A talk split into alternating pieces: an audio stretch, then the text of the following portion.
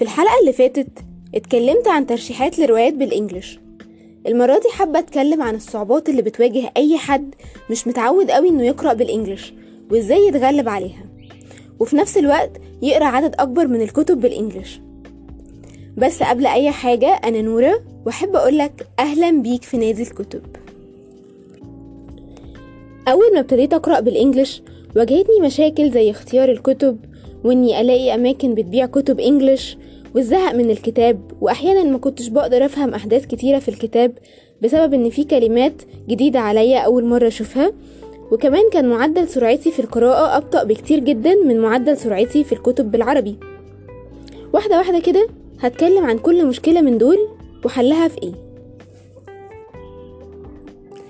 أول حاجة هتكلم عنها هي اختيار الكتب. طبعا مجال الكتاب ده بشكل شبه أساسي متوقف على تفضيلات كل واحد. لكن مثلا بالنسبة لحد أول مرة يقرأ خالص بالإنجليش فمن الأفضل والأسهل ليه إنه يقرأ روايات عن إنه يقرأ في البيولوجي مثلا أو عن أي مجال أكاديمي معقد. وكمان مهم جدا مراعاة الزمن اللي اتكتب فيه الكتاب أو الرواية لأن الروايات الكلاسيكية اللي مكتوبة في القرن الستاشر أو السبعتاشر مثلا بتبقى لغتها مختلفة كتير جدا عن اللغة اللي الناس بتتكلمها دلوقتي. وبالتالي هتكون أصعب في الفهم وكمان مش هتنمي اللغة عندك قوي. يعني تخيل أنت مثلا إنه حد عايز يتعلم اللغة العربية وبيقرأ كتب زي كليلة ودمنة أو ألف ليلة وليلة. مستوى التواصل عنده هيبقى قديم وغريب شوية بالنسبة لشخص عربي عايش في الوقت اللي إحنا فيه ده. ده كان مثال بس بحاول اوصلك بيه فكرتي من حتة إن أنت ما ينفعش تقرأ كلاسيكيات لو أنت لسه في البداية أو تأجلها على الأقل شوية لحد ما مستواك يتقدم في اللغة. فأنا شايفة إنه من الأفضل اختيار روايات أو كتب معاصرة وده عشان تكون لغتها بسيطة. ولو هتختار روايات ممكن تبتدي بروايات اليانج ادلتس أو اللي هي روايات المراهقين بتبقى أحداثها مفهومة كده واللغة بتاعتها سهلة. ولو أنت مبتدئ خالص فممكن تختار قصص للأطفال. مش شرط قصص قصيرة ممكن روايات زي مثلا بيتر بان أو القصص المصورة اللي هي زي المانجا.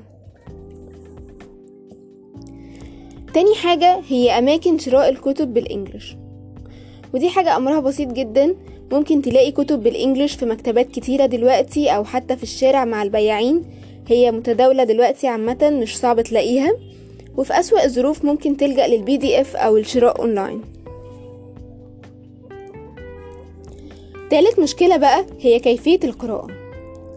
أول ما بدأت ما كنتش عارفة هل المفروض أقرأ بطريقة معينة عشان أحقق نتائج أسرع مثلا ولا كل الطرق واحد ولا إيه بالظبط. وبصراحة طرق القراية دي هتحتاج كلام كتير قوي وهيكون من الأفضل إني أعملها في حلقة لوحدها. فقريب إن شاء الله هخصص حلقة لوحدها أتكلم فيها عن طرق القراية في كتاب باللغة الإنجليزية أو بأي لغة تانية وفوايد كل طريقة وعيوبها بالتفصيل. قبل ما انتقل على المشكلة الرابعة أحب أفكركم إني رشحت كتب وروايات بالإنجليش في كذا حلقة قبل كده. ممكن تسمعوهم ولو محتاجين ترشيحات لكتب أو لو مش عارفين تبتدوا منين آه اسمعوا الحلقات دي هيفيدوكم جدا. وقولوا لي رأيكم طبعا. نتكلم بقى على المشكلة الرابعة وهي عدم التعود أو الشعور بزهق من القراءة. ودي بقى حلها عايز إرادة مش أكتر. وهنا أحب أفكرك بمقولة سيدنا عمر بن عبد العزيز لو أن الناس كلما استصعبوا أمرا تركوه ما قام للناس دنيا ولا دين.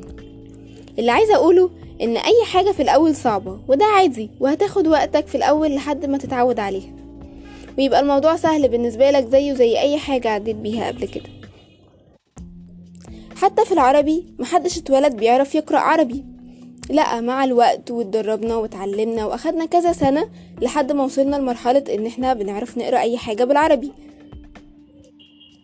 وعشان تعود نفسك بقى لحد ما تبقى القراءة بالإنجليش بالنسبة لك زي العربي بالظبط تبقى سهلة جدا وسلسة بالنسبة لك ممكن تخصص لنفسك كل يوم وقت معين تقرأ فيه بالإنجليش لحد ما تبقى إيه عادة بالنسبة لك كل يوم في الوقت ده بتقرأ بالإنجليش. ومع التدريب والتكرار كل يوم هتلاقي الموضوع بيبقى أسهل تدريجيا.